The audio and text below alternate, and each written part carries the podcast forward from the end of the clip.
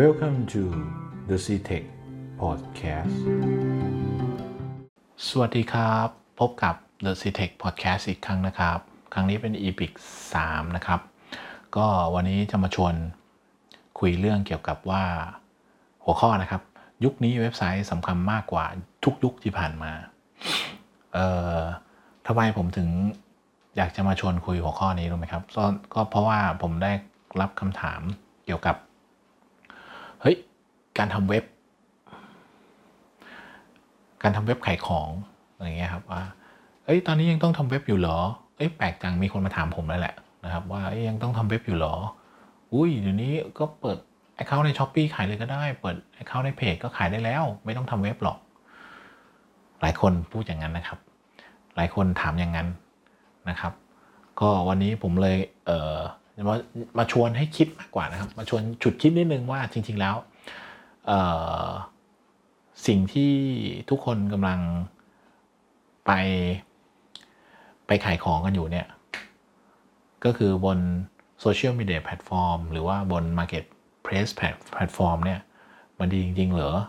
โดยที่แบบทิ้งเว็บไปเลยเนี่ยมันดีมันดีแล้วใช่ไหมคิดถูกแล้วใช่ไหม ก็คือผมมาชวนจุดคิดนิดนึงแล้วกันว่า น่าจะไม่ถูกสำหรับผมนะ เพื่อให้คนที่ฟังเนี่ย อาจจะบางคนอาจจะไม่ได้ขายของนะ แต่ผมอยากให้ให้ให้เห็นภาพไปพร้อม ๆ กันแล้วกัน ก็คือผมเปรียบอย่างนี้แล้วกันผมเปรียบเว็บที่เราจะสร้างเนี่ย www. ชื่อแบรนด์คุณ .com .net .in .th อะไรก็ตามเนี่ย เหมือนหน้าร้านคุณ คุณกำลังจะสร้างธุรกิจ คุณอยากคุณก็เลยไปเปิดหน้าร้าน เช่า ใช้บ้าน เช่าหรือใช้บ้านหรือใช้สถานที่ ที่เป็นที่คุณจ่ายแล้วคุณมีสิทธิ์ในพื้นที่นั้นแหละนะครับ เปิดช็อปเปิดร้าน ประเด็นคือมันเป็นร้านของคุณ คุณมีสิทธิ์ร้อยเปอร์เซ็นต์บนร้านของคุณ คุณจะทำอะไรก็ได้บนร้านคุณ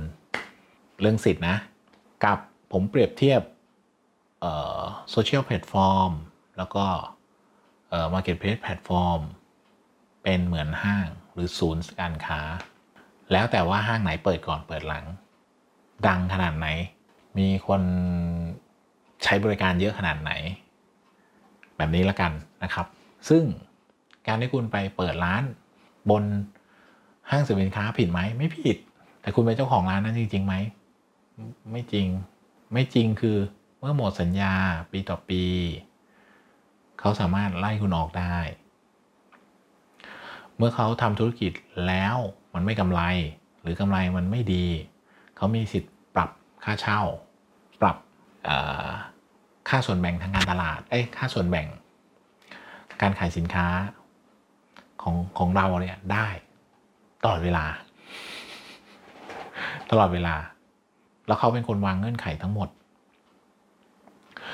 ผมพูดอย่างนี้แล้วกันว่าถ้าถ้าย้อนไปเนี่ย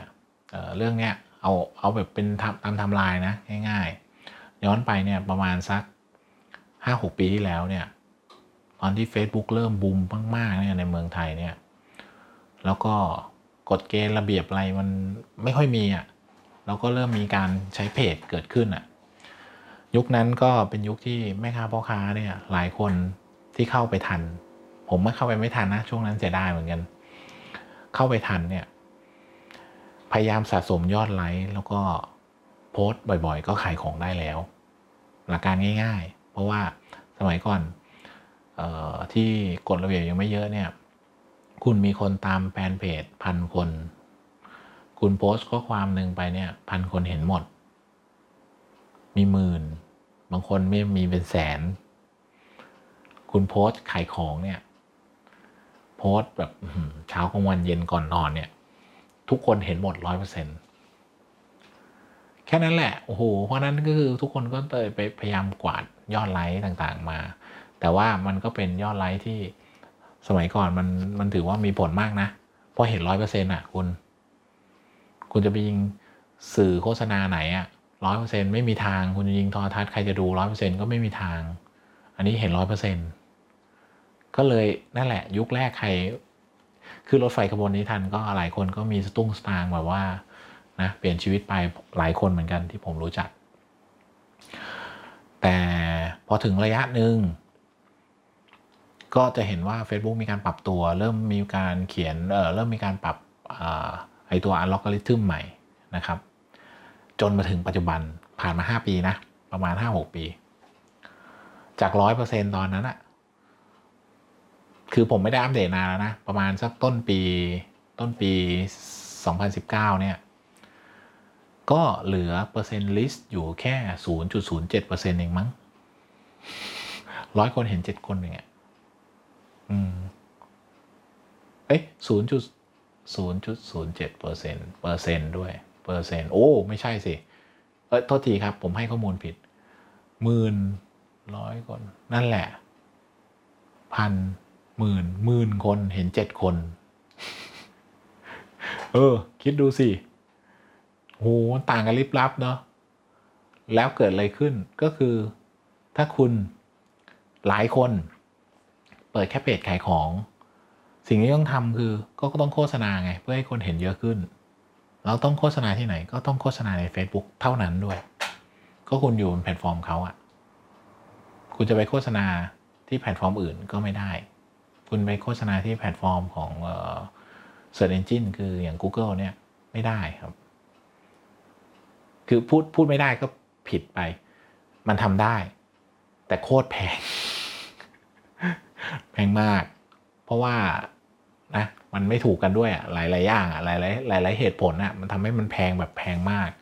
แล้วก็โฆษณาในใน Facebook เองก็แพงมาก แพงขึ้นทุกๆวัน แพงจนแบบว่า หลายคนตอนนี้ก็คือขายในเพจแทบไม่ได้แล้วเหมือนกันนะครับ อันนั้นก็เป็นที่มา จนมาถึงอีกยุคหนึ่งเมื่อสักสองสามปีที่ผ่านมาเเป็นยุค Marketplace แพลตฟอร์มเข้า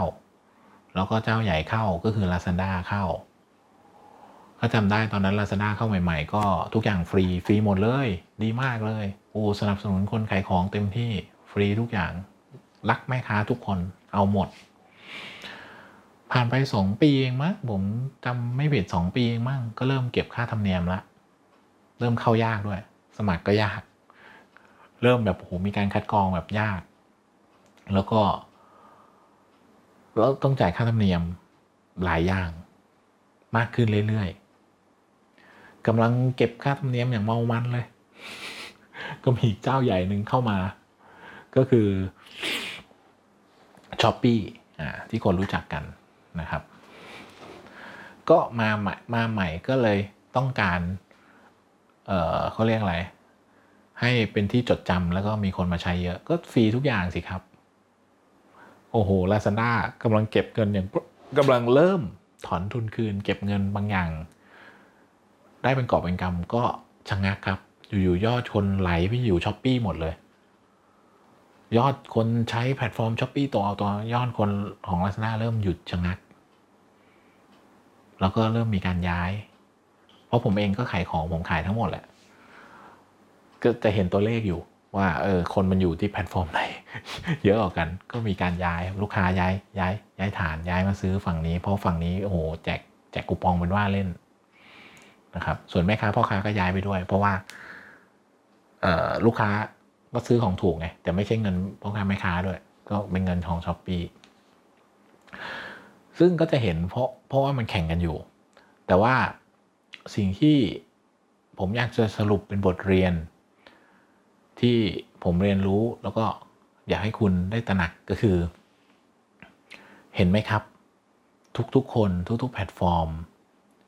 เขาพร้อมจะเก็บเงินคุณ ขึ้นอยู่กับว่าตอนนั้นนะเขาพร้อมหรือยัง คือเขาเป็นเจ้าใหญ่หรือยังถ้าเขามีอำนาจต่อรองมากกว่าคุณอะเก็บแน่นอน เริ่มเก็บเลยทันที จริงๆ ตอนนี้ถ้าคนขายยังขายของในช้อปปีเนี่ยก็จะเริ่มละ เริ่มมีเก็บค่าธรรมเนียมบ้างนะครับ อันนี้ผมไม่ได้อันนี้ผมมีเหตุผลมาช่วยยืนยันอีกอันหนึ่งด้วยเผื่อบางคนยังโอ้ยขายแบบฟรีมาสองสามปีแล้วไม่เห็นเป็นไรเลย ผมก็โอ้ยผมได้ลงแฟลชเซลด้วยขายดี ผมมีอีกข้อมูลมาให้คุณพิจารณากัน ไปดูงบการเงินครับ ไปดูงบการเงินของอของ s h อ p e e กับ Lazada ของปี 2018 ปี 2018 ผมเอาสั้นๆนะ ใครอยากรู้รายละเอียดลองเข้าไปดูในบทความ เพราะอันนี้ผมมีเขียนแล้วก็ผมมีแนบลิงก์ด้วย ว่าผมเอาข้อข้อมูลไอตัวงบการเงินของเขามาจากไหน เอาง่ายๆ Lazada ปี 2018 นะครับ ขาดทุนขาดทุนนะ 2,600 เอ้ย 2.6 พันล้าน 2,000 กว่าล้าน 2,600 ล้านกว่า ปีเดียวนะครับ แล้วก็เนี่ย เป็นยอดขาดทุนมากกว่าปี 2017อะประมาณ 365เปอร์เซ็นต์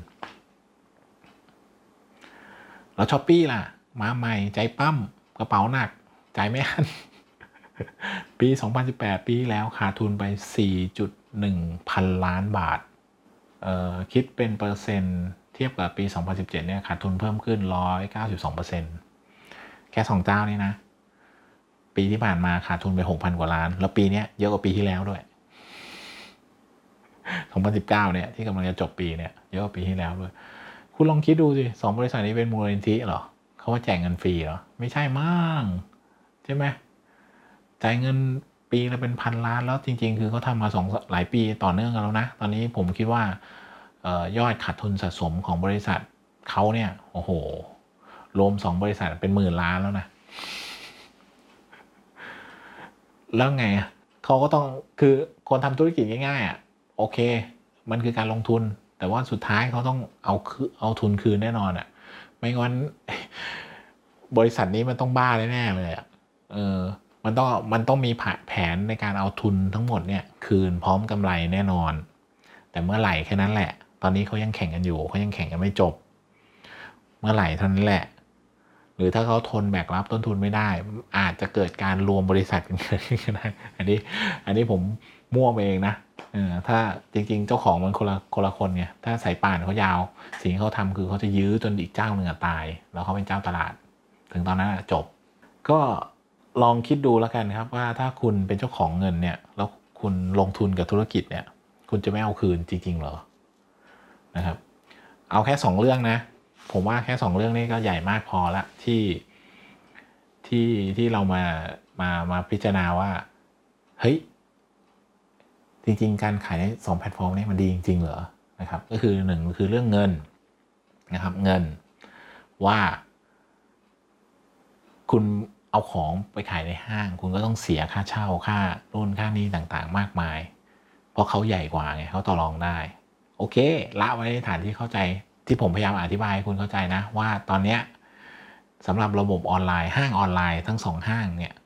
มันยังแข่งกันไม่จบ เพราะนั้นมันก็เลยยังไม่เก็บตังค์ ถึงเวลามันเก็บแน่ แล้วคงจะเก็บพอสมควรด้วยเหมือนกัน นั่นหมายถึงว่าคนที่ค้าขายนะครับ แล้วคุณไม่ได้กันมาจิ้นส่วนนี้ไว้นะ ตายแน่นอนนะครับนะครับ เรื่องเงินกับเรื่องสิทธิ์นะครับ สิทธิ์คนเป็นเจ้าของ อันนี้ถ้าเปรียบเปรียบที่เป็นออฟไลน์อะคือคุณเข้าไปของเข้าไปขายของในห้างเนี่ยเหมือนกันเลย เหมือนกันเป๊ะเลย ก็คือคุณต้องอยู่ในกฎระเบียบของเขา แล้วก็นอกจาก อย่างเอาโอเค อย่างเซ็นทรัลผมเคยติดต่อจะเอาสินค้าไปวางอยู่เหมือนกันนะครับ แต่พอเห็นเปอร์เซ็นต์การชาร์จ ที่เขาขอชาร์จ ถ้าเกิดเอาไปวางอย่างเช่น จะเอาของไปวางในซูเปอร์สปอร์ตขอชาร์จเท่าไหร่เงี้ยตัวเลขบางอันเนี่ยผมเห็นแล้วแบบฮะเขาเอาสี่สิบเปอร์เซ็นเลยเหรอ พี่พี่พี่คิดว่าผมกำไรชิ้นนี้ร้อยเปอร์เซ็นต์หรือไง จริงจริงจริงนะ เพราะนั้นก็เลยอาจจะเป็นที่มาด้วยว่า เอ้ยทำไมของแบรนด์ที่ต้องวางตามห้างมันถึงแพง โอเค มันแพงด้วยแบรนด์ด้วยนะ แต่มันแพงด้วยช anel ของของการขายด้วย แล้วก็ของที่ขายในห้างอาจจะส่วนมากมักจะแพงกว่า ข้างนอก ถ้าสินค้าชิ้นนั้นเนี่ย ส่วนใหญ่ขายข้างนอกเขาไม่ได้ คือเนื่องจากตอนนี้มันแข่งกันเยอะเนาะมันแล้วคนคนที่อาจจะไม่มีประสบการณ์ในการทำธุรกิจเนี่ย สิ่งแรกที่เขาจะทำคือตัดราคาก่อน มันก็เลยทำให้ราคาที่ขายในแพลตฟอร์มฟรีเนี่ยขยี้กันจนแบบเหลือมาจิ้นน้อยมากอะถ้าคุณเอาของอันเนี้ยไปเทียบกับของในห้างแน่นอนแพงกว่า เพราะพอไปขายในห้างเนี่ยมันขายราคานี้ไม่ได้นะครับยกเว้นแต่ห้างอะเขาสต็อกไว้เอง แล้วเขาต้องการระบายสินค้าออก หรือเขาสต็อก overstock เยอะๆก็ระบายสินค้าออกนั้นอันไม่นับนะครับ แค่สองเรื่องเนี้ยก็จุกแล้ว ผมว่าจุกแล้ว คือคุณไม่มีสิทธิ์ทำอะไรเลย คุณอยู่ใต้กฎเกณฑ์ของเขาทั้งหมด และคุณยังโดนชาร์จเงิน ที่เป็นกำไรของคุณด้วย อย่างไม่มีอย่างไม่มี limit เอาผมผมพูดว่ามันไม่มี limit แล้วกัน อันนี้ขึ้นอยู่กับใครใครพึ่งใครไงอ่านะถ้าวันหนึ่งเขาพึ่งเนี่ยก็จบแล้วก็เหมือนห้างเป๊ะเลย ตอนนี้ในช้อปปี้ลาซาด้าถ้าคุณไปดู เขามีข้อมูลหลายปีแล้วไงเขาเริ่มรู้แล้วอะไรขายดีขายไม่ดี สิ่งที่เขาทำได้คือ เอาง่ายๆนะ สินค้าที่คุณขายอะคุณผลิตเองไหม ถ้าคุณไม่ผลิตเอง เช่น คุณขายสบู่ ขายเอดีการ์ด ขายนู่นขายนี่คือทุกอย่างอะเขารู้ว่ายอดขายมันดีไงแล้วเขาเห็นว่ายอดขายเนี่ยมันดีมันดีมากๆ สิ่งที่เขาทำคืออะไร ติดต่อโรงงานสิครับ ก็เลยเกิด Official Account เต็มไปหมดเลย แล้วก็ขายตรง แล้วเขาก็พยายามดิวทำโปรโมชั่นพิเศษพิเศษออกมา ซึ่งสำหรับ SME อย่างเราเราที่ไม่ได้ผลิตเอง ไม่สามารถทำ special offer แบบนั้นได้ หรือโปรโมชั่นแบบนั้นได้ ก็จุกสิครับเห็นไหมเขามองข้ามหัวไปเลย แล้วเขาก็ไปดิวเพราะว่าเขาต้องการคือคนเข้ามาซื้อของกับเขาได้โปรโมชั่นพิเศษ แล้วก็ได้ของแท้ออกไป คือมีแต่ได้กับได้อะเพราะฉะนั้นเนี่ยก็ แน่นอนว่าเขาก็จะมองข้ามคนตัวเล็กๆที่เหมือนเป็นพ่อค้าคนกลางเนาะเอาเอาของมาขายได้ราคาส่งมามาขายราคาปีก แล้วก็ยังจะไปบี้ราคาปีกกันอีก สุดท้ายนี่ไงเขาเลยวิ่งไปที่ราคาส่งเลยวิ่งไปที่โรงงานเป็น Official Account ไปเลยจบ ก็จะเห็นว่าถ้ายิ่งคุณเป็น เป็นเจ้าของธุรกิจที่ไม่ได้ผลิตสินค้าเอง และไม่มีแบรนด์ด้วย โอ้โห นะครับ ก็คงผมคิดว่าคงอยู่ในแพลตฟอร์มพวกนี้ได้อีกไม่นานนะครับ และยิ่งไม่มี service ด้วยเนี่ย เราเล่นกันที่ราคานะ ก็อยู่ไม่นาน โอเค อันนี้ผมข้ามไปดีกว่า เพราะว่าวันนี้ผมอยากจะคุยเรื่อง benefit ของของของของการมีเว็บไซต์นะครับเอาเป็นว่าคุณขายได้แล้วกันนะครับ แล้วก็ยังขายยังขายได้อยู่ สินค้าคุณยังขายได้อยู่ แต่คุณไม่ได้ทำเว็บไซต์ ผมก็เลยจะบอกว่าคุณพลาดอะไรไปบ้าง ที่เกิดมาจะยาวไม่ใช่อะไรนะสำหรับคลิปนี้อาจจะยาวกว่าคลิปอื่นๆนิดหน่อยนะครับ ก็คือผมจะบอกถึงข้อดีใหญ่ๆสองข้อนะ ที่ผมคิดว่าแค่สองข้อเนี้ยคุณก็ควรทำเว็บไซต์แล้วคือข้อแรกเรื่องความสิทธิ์ความเป็นเจ้าของอย่างที่ผมบอกนะเว็บไซต์ก็เหมือนร้านค้าที่คุณเป็นเจ้าของเองอะไม่มีใครไล่คุณได้ แล้วคุณก็มีตัวตนอยู่ตรงนั้นแหละ ถ้าลูกถ้าสินค้าคุณดีจริงยังไง คุณไม่ไปวางขายในห้าง ก็มีคนวิ่งมาซื้อที่ร้านคุณอยู่ดี ยิ่งมันเป็นออนไลน์ยิ่งง่ายใหญ่เลย ถูกไหมครับ แล้วคุณก็เนี่ยเนื่องด้วยคุณมีสิทธิ์ความเป็นเจ้าของไงคุณก็ไม่ต้องโดนชาร์จ จากการให้เช่าพื้นที่จากการไปพึ่งแพลตฟอร์มเขา ซึ่งเดี๋ยวนี้ไอ้ระบบตะกร้าระบบจ่ายเงินผ่านบัตรเครดิต โอ้ยง่าย แล้วก็มีค่าใช้จ่ายถูกมาก ถูกมาก ผมบอกอย่างนี้นะถูกมาก เพราะนั้นเราไม่จำเป็นต้องไปพึ่งเขาก็ได้ แล้วก็นั่นแหละ เรื่องข้อมูลอีกที่ผมยังไม่ได้พูดไปนะ อย่างที่บอกว่าทำไมเขาดึงพยายามดึง traffic ผ่านเขาเยอะๆเพราะเขาต้องการรู้ทั้งหมดไงพอรู้ทั้งหมดเนี่ยเดี๋ยวเขาจะเริ่มหารายได้ได้แล้วเหมือนกัน อาจจะอาจจะเหมือนบิ๊กซีโลตัสมั้งที่คุณก็เห็นคุณเห็นไหมบิ๊กซีโลตัส โอ้ยแฟบยี่ห้อนี้ขายดี กูไปปั๊มมาเลย แบบเดียวกัน คุณสมบัติเดียวกันยี่ห้อบิ๊กซีตั้งอยู่ข้างๆ นี่วางขายเองเลย ผมว่าระหว่างออนไลน์กับออฟไลน์มันไม่ต่างกันหรอกวิธีคิดอะสำหรับคนที่เป็นเจ้าของเงินเยอะแล้วเขาเปิดห้างได้นะเขาก็ต้องมีวิธีการอะในการหาไรายได้ประมาณนี้เหมือนกัน ซึ่งอย่างที่บอกไงสินค้าคุณผลิตเองเปล่าอะอ่าไม่ผลิตเองเนี่ย เริ่มเครียดแล้วนะครับ อันนี้ประเด็นแรกนะเรื่องสิทธิ์ที่ผมว่าการทำเว็บไซต์อะดี ไม่มีใครไล่คุณได้ ยกเว้นคุณจะปิดเว็บคุณเอง แล้วก็หลาย ๆ อย่างนะ เพราะนอกจากไม่เสียส่วนต่างแล้วเนี่ยเรายังออกแบบเว็บไซต์ได้ได้ได้ตรงใจลูกค้าเรามากขึ้น ถ้าเรารู้จักลูกค้าเรามากพอ กับหัวข้อที่ 2 นะ ประหยัดเรื่องงบการตลาด อย่างที่เมื่อกี้ผมยกตัวอย่างไปสำหรับคนที่ไม่มี ไม่มีเว็บแล้วมีแต่เพจอย่างเดียว โอเคห้าปีที่แล้วคุณ happy ใช่ไหมแล้วปัจจุบันคุณ happy หรือเปล่าล่ะ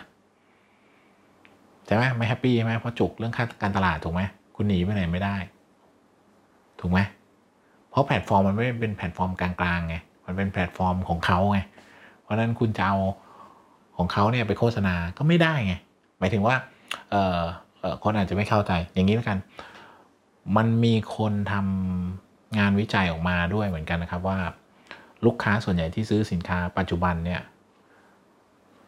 traffic หลักยังมาจากการ search อยู่ search คืออย่างผม หาแปรงสีฟันสักอันหนึ่งสิ่งที่ผมทำคือผมเปิดหน้าเว็บไซต์ขายแปรงสีฟัน แล้วก็ตามด้วยยี่ห้อที่ผมสนใจ หรือตามด้วยฟังก์ชันที่ผมสนใจเพื่อเพื่อเพื่อเพื่อจะมองหาบนเบราว์เซอร์ ไม่ว่าจะเบราว์เซอร์อะไรก็ตาม แล้วผล search ก็จะเกิดขึ้น แล้วผล search ที่เกิดขึ้นก็จะมี 2 อย่างคือ organic search organic organic อะคือทำ SEO แบบ organic อะเจอหน้านั้นเลยไกลกันคือแอดถ้าคุณมีแค่เพจ คุณจะมาทำแอดทำไม่ได้นะครับเออพูดทำไม่ได้อาจจะผิดทำได้ แต่โคตรแพง คุณโฆษณาใน Facebook ก็แพง คุณเอาเพจใน Facebook มาทำแอดโฆษณาของเสิร์ชก็โคตรแพง เพราะว่า Google มองไอ้เพจคุณอะไม่มีคุณภาพพอไม่มีคุณภาพก็ชาร์จแพง อันนี้สั้นๆนะ ผมยังไม่ลงพวกการทำแอดอะไร ถ้ามีคนสนใจเรื่องนี้ลองคอมเมนต์ไม่ว่าจะช่องทางไหนอะ่ะเพราะว่าอันนี้ผมทำเป็นทั้งพอดแคสต์ด้วย แล้วทำเป็นทั้ง YouTube ด้วย แล้วก็ทำเป็นทั้งบทความด้วย คุณ คุณอ่านเจอบทเอ่อคุณเจอเนื้อหานี้ที่ไหน แล้วคุณรู้สึกว่าเอ้ย อยากฟังลองคอมเมนต์ลงมาข้างล่างดูแล้วกัน ถ้าผมมีเวลาเดี๋ยวผมจะหาเวลาเอ้ยมีคนสนใจมากพอ ผมจะหาเวลา แล้วก็มาแชร์ส่วนที่ผมเข้าใจ ให้คุณคุณเข้าใจด้วยเหมือนกันนะครับ เหมือนเคสเนี้ยเว็บเนี่ยนะครับ นั่นแหละประหยัดงบค่าการตลาด เพราะถ้าคุณมีเว็บไซต์ แล้วคุณทำเว็บไซต์ได้ดี ดีในที่นี้ก็คือ ทำ SEO ได้ดี เว็บนั้นก็จะเริ่มเป็นแหล่งทำเงินของคุณได้ในทันที เพราะว่าถ้ามีคน search แล้วก็มันเจอเว็บคุณเลย ถูกไหมคุณไม่ต้องจ่ายตังค์สักบาทนี่คุณก็พร้อมจะขายของได้ทันทีละ แล้วก็ traffic ส่วนใหญ่ก็ยังจะมาจากการ search อยู่ไง เห็นภาพเนาะ เห็นภาพนะครับ แล้วก็เเหมือนกัน เหมือนกันนะครับ ถ้าคุณเปิดร้าน เมื่อกี้ยกตัวอย่างคือโซเชียลแพลตฟอร์มถ้าคุณเปิดร้านแค่ s h อ p e e กับ Lazada ไอหน้าร้านคุณอะที่มันเป็น URL link เนี่ยคุณก็ไม่สามารถเอามาโฆษณาในในในในใน AdWords ได้ หรือใน YouTube ได้ คือมันถูกบีบช่องทางมาก ๆ เลยคือพอคุณไม่ใช่ใช้ใช้เป็นแพลตฟอร์มเฉพาะของไอ้พวกที่ใช้ฟรีเนี่ย คุณจะไม่ไม่มีช่องทางการตลาดอื่นนอกจากไอ้แพลตฟอร์มของมันเองแหละ ซึ่งหลาย ๆ แพลตฟอร์มก็เริ่มต้องมีจ่ายตังค์นะ ถ้าคุณอยากจะขึ้นหน้าแรกเนี่ยในการ search ขึ้นหน้าแรกในการโชว์เนี่ยในอย่างอย่างใน Lazada ผมก็เริ่มเห็นแล้วนะ มันก็จะมีเหมือน suggestion อะคุณหาสินค้าหนึ่งอย่างเมื่อกี้ผมยกตัวอย่างแปรงสีฟันเงี้ยitem แรก ๆ ขึ้นมาเนี่ยมันจะมี item จ่ายตังค์ด้วยนะ ผมไม่แน่ใจว่ามันเป็นการทดลองใช้หรือยังไงหรือเปล่านะ หรือเห็นที่ Shopee หรือ Lazada อันนี้ไม่แน่ใจ เดี๋ยวต้องไปเช็คอีกที แต่ว่าเริ่มมีแล้วผมก็เชื่อว่าถึงตอนนี้ไม่มีอนาคตก็มีแน่นอน เรื่องโฆษณาคล้ายๆขายดีไงจำขายดีได้ไหมขายดีก็เป็นอีกแพลตฟอร์มหนึ่งไงแต่ว่าอันนั้นเป็นไม่ได้ขายของมือหนึ่งไงส่วนใหญ่เป็นของมือสองเห็นไหมแรกๆก็ขายฟรีหลังๆ ก็มีต้องจ่ายตังค์นะถึงจะไปขึ้น ทุกอันเหมือนกันหมดคล้ายๆกันหมด วิธีคิดเหมือนกันหมดเพราะทุกคนเป็นนัก นักธุรกิจเขาลงทุนเขาต้องหาวิธีหาวิต้องเขาต้องพยายามหาวิธีหาไรายได้ให้กับคืนบริษัท อันนั้นคือคีย์แล้วก็เนี่ยเอาแค่แค่เนี้ยแค่เรื่องสิทธิ์นะครับ ทั้งในเรื่องของ Data ข้อมูลที่มันยังอยู่กับเรา แล้วเราไปใช้ประโยชน์ในการทำ marketing ต่อได้อีกเนี่ยแล้วก็ค่าการประหยัดงบ marketing เนี่ยเพราะว่าทุกวันนี้คุณยัง search อยู่ใช่ไหม แล้วก็คนไทยก็นอกจากไลน์นอกจากเล่นไลน์เยอะแล้วก็ยังดู YouTube คุณโฆษณา YouTube ได้ไหมล่ะนะถ้าคุณไม่ทำเว็บคุณก็โฆษณา YouTube ไม่ได้อีก ถูกไหมถูกไหมอาจจะได้ แต่มันก็ไม่มีประสิทธิภาพ ผมพูดอย่างนี้แล้วกันทำไมเหรอครับ เพราะว่าเมื่อไหร่ก็ตามที่คุณมีเว็บที่เป็นของตัวเองปุ๊บ แล้วคุณสามารถฝังตัว Analyze ลงไปได้ อย่างเช่น เออเอา Google Analytics ฝังลงไปได้ คุณจะรู้ทราฟฟิกทุกอย่าง รู้รู้ทุกอย่างอะที่มีคนมาทำอะไรกับเว็บคุณอะเมื่อคุณรู้แล้วคุณสามารถตามเข้าไปโฆษณาได้ แล้วคุณสามารถอืมมันซับซ้อนมาก มันมีข้อดีมาก คุณจะเก็บ stat ตัวนั้นเอาไปทำประโยชน์ได้เยอะมากมากๆเลย อย่างน้อยๆเอาผมพูดหัวข้อหนึ่งก็คือการทำ remarketing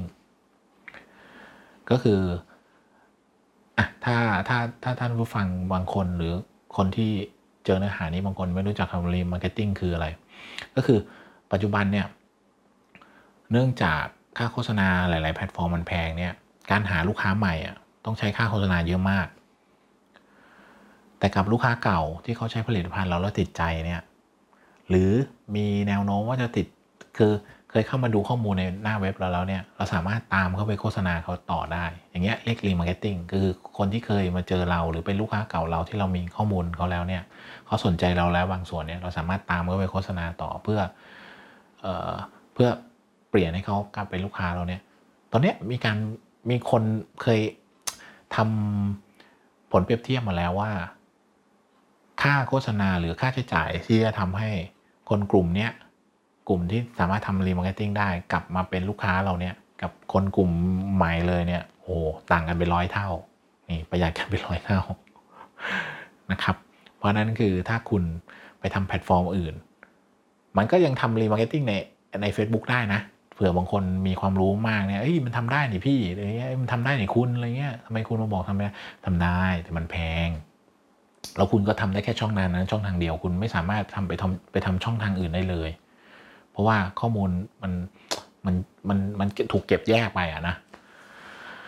เอ่อที่ผมมาพูดทั้งหมดเนี่ยนะ ก็คือ มาถึงช่วงท้ายแล้วผมอยากสรุปล้วเดี๋ยวคลิปมันจะยาวไปก็คือหนึ่งวันนี้ผมมาชี้ประเด็นว่า